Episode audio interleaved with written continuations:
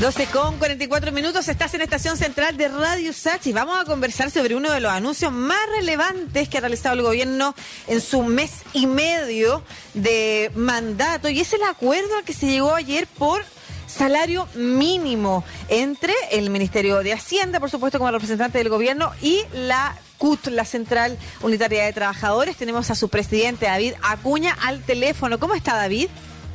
Hola, muchas gracias, Lucía, por la invitación. Muchas gracias a usted por estar con nosotros. Cuéntenos cómo es que se llega a este acuerdo con el gobierno. Eh, bueno, este acuerdo se llega a través de un fructífero diálogo eh, para poder eh, incrementar el salario mínimo. Nosotros, a través de los convenios internacionales, somos la Central Unitaria de Trabajadores como la mayor representante de la y los trabajadores en Chile. le cae esta responsabilidad de poder llevar esta negociación. Hoy día hemos llegado a un acuerdo eh, que no habíamos llegado hace aproximadamente seis años que no habíamos llegado a este acuerdo. Hoy día podemos eh, celebrar y saludar que podemos eh, avanzar que, con este gobierno. Así que Perfecto, perdón. Estamos contentos, estamos contentos. Ya, y ese acuerdo, ¿usted nos puede contar en qué consiste más allá de las cifras? Si es gradual, cómo se debe implementar, de aquí a qué mes se viera consolidada ya esa cifra.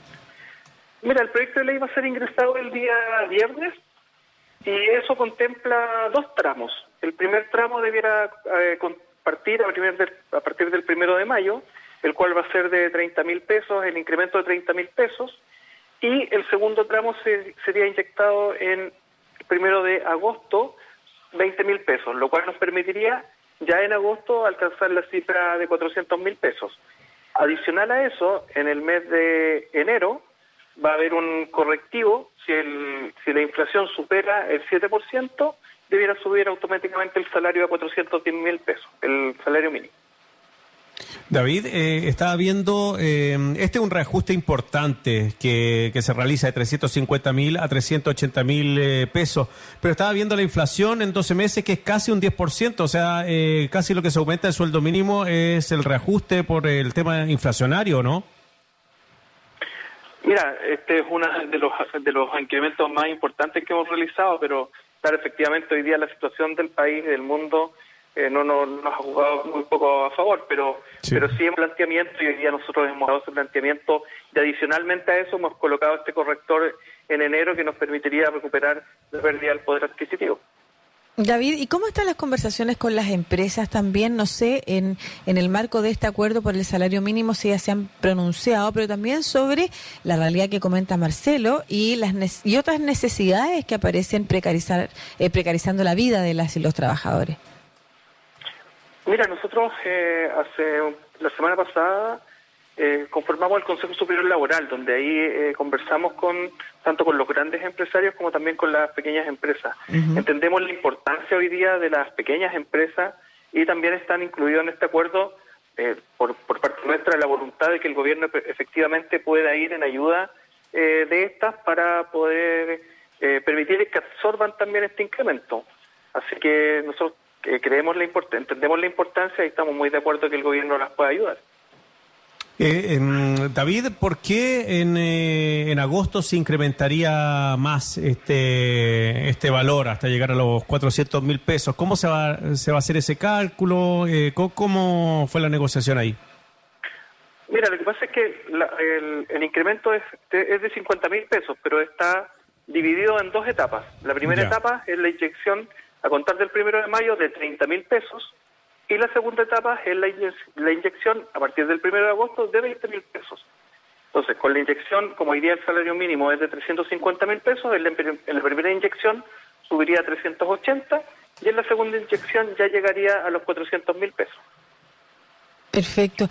¿Y qué otras cosas, como te preguntaba hace un rato, eh, están en el, en el cronograma de trabajo que tienen, eh, pero ya más específicamente, eh, para ir mejorando también otras condiciones que signifiquen eh, no solamente un aumento, yo lo, he mencionado acá en otras ocasiones, no sirve nada subir los sueldos mínimos si los precios tienen los niveles que tienen, si las brechas entre los trabajadores que más ganan y los que menos en una misma empresa son tan, tan grandes, las más grandes del mundo tenemos en nuestro país.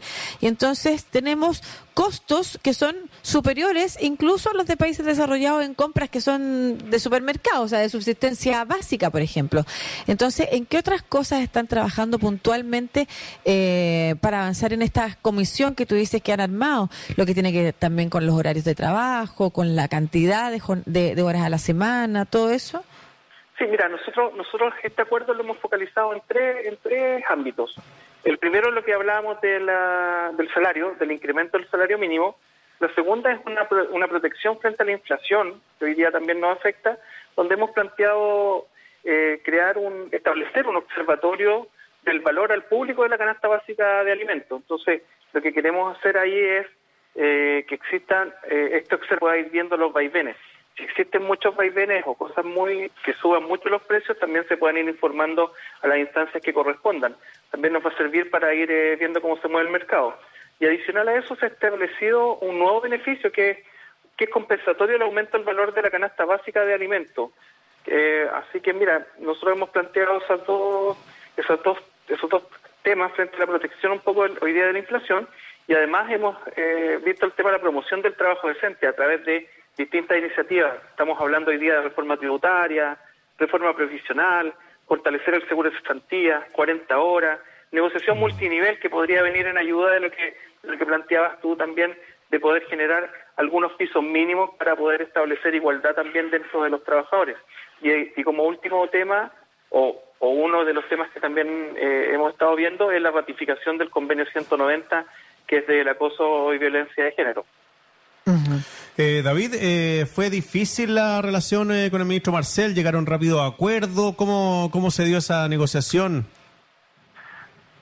no, no es, complejo negociar con los ministros de Hacienda, así que nunca es fácil, nunca es fácil. Yo, de hecho, igual es mi primera negociación del salario, así que no fue una, una buena negociación, en buenos términos y claro, ahí nos costó un poquito, pero pero logramos mm. gran parte de las cosas que nosotros habíamos propuesto también. Así que hoy día vemos esta apertura al diálogo del gobierno, esta apertura también a, iniciar un camino de cambios estructurales. Nosotros también, eh, yo hablaba del tema del Consejo Superior Laboral, nosotros queremos plantear también ahí una, la generación de una política salarial, que es lo que nosotros siempre hemos planteado de poder llegar a superar la línea de la pobreza eh, mm. en Chile, la que hoy día en el programa de gobierno está al término de su gobierno y nosotros tenemos planteado nuestro planteamiento que tiene que ser mucho antes del término del gobierno.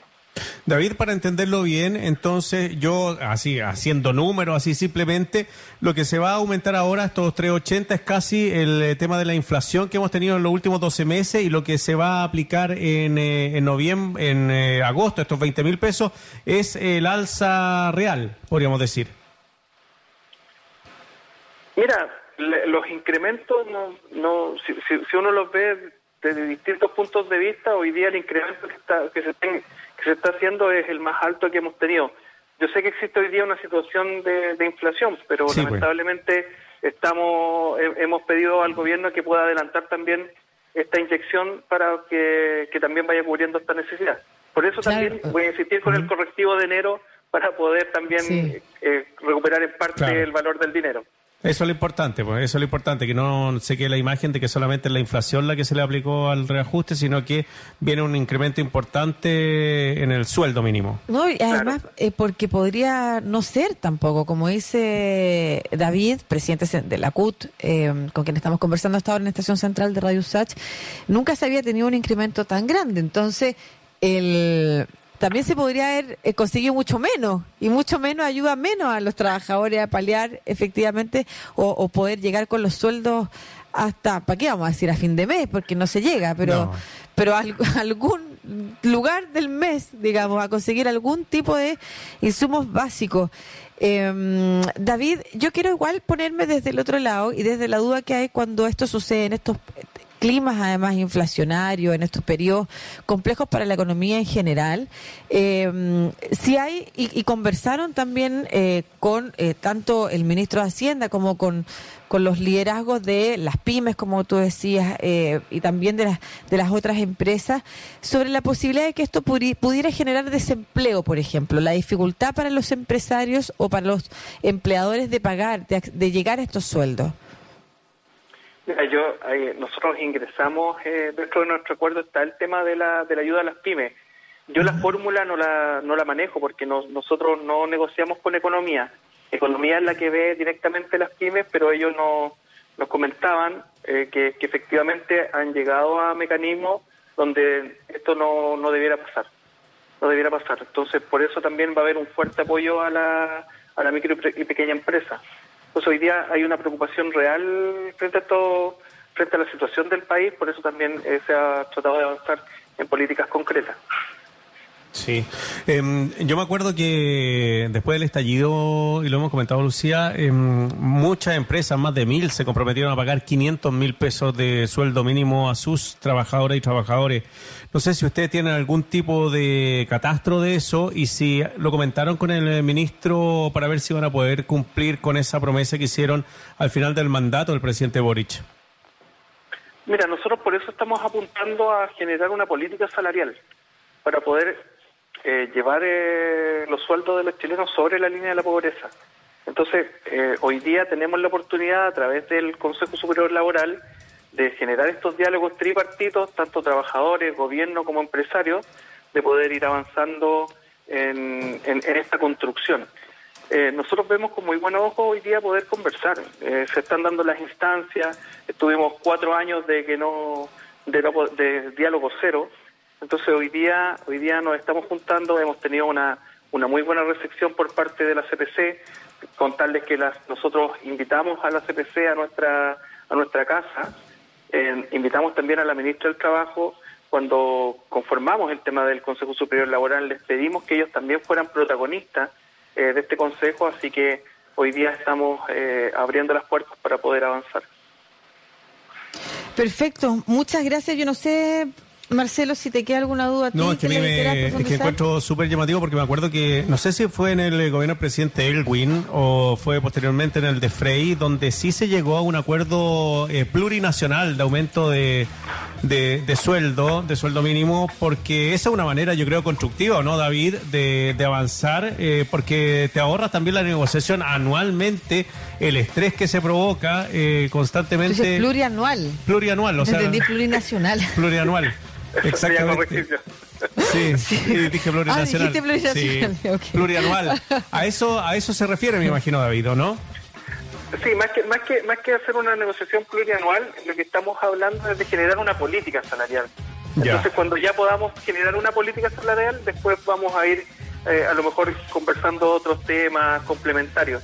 Entonces, hoy día estamos apuntando hacia ya. Efectivamente, existen experiencias anteriores donde se ha buscado poder concretar esta política, donde se ha negociado también el salario a más de a más de 12 meses, así que hoy día nuestra negociación es, eh, es, a 12 meses, nos vamos a volver a sentar con el gobierno en abril del próximo año para poder eh, ir buscando estas mejoras y esperamos ahí poder llegar ya eh, a lo mejor con una política salarial para poder avanzar a nuestro anhelo que es poder superar la línea de la pobreza y después seguir manteniendo los sueldos sobre esta.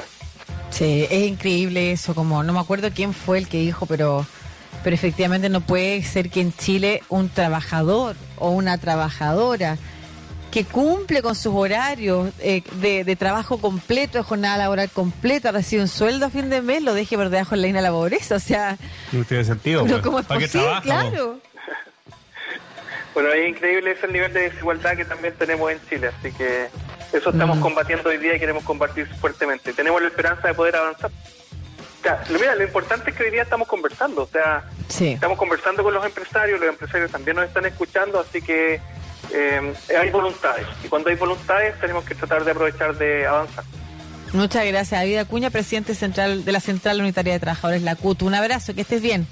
Sí, no, muchas gracias por la invitación y invitar a todas las y los trabajadores a conmemorar este primero de mayo en las calles en Santiago desde la Plaza Dignidad. Muchas gracias. Oiga, pero hacer feriado el 2, ¿no? ¿O, o no? ¿Ya no, ya alcanzamos? No, ya no, ya.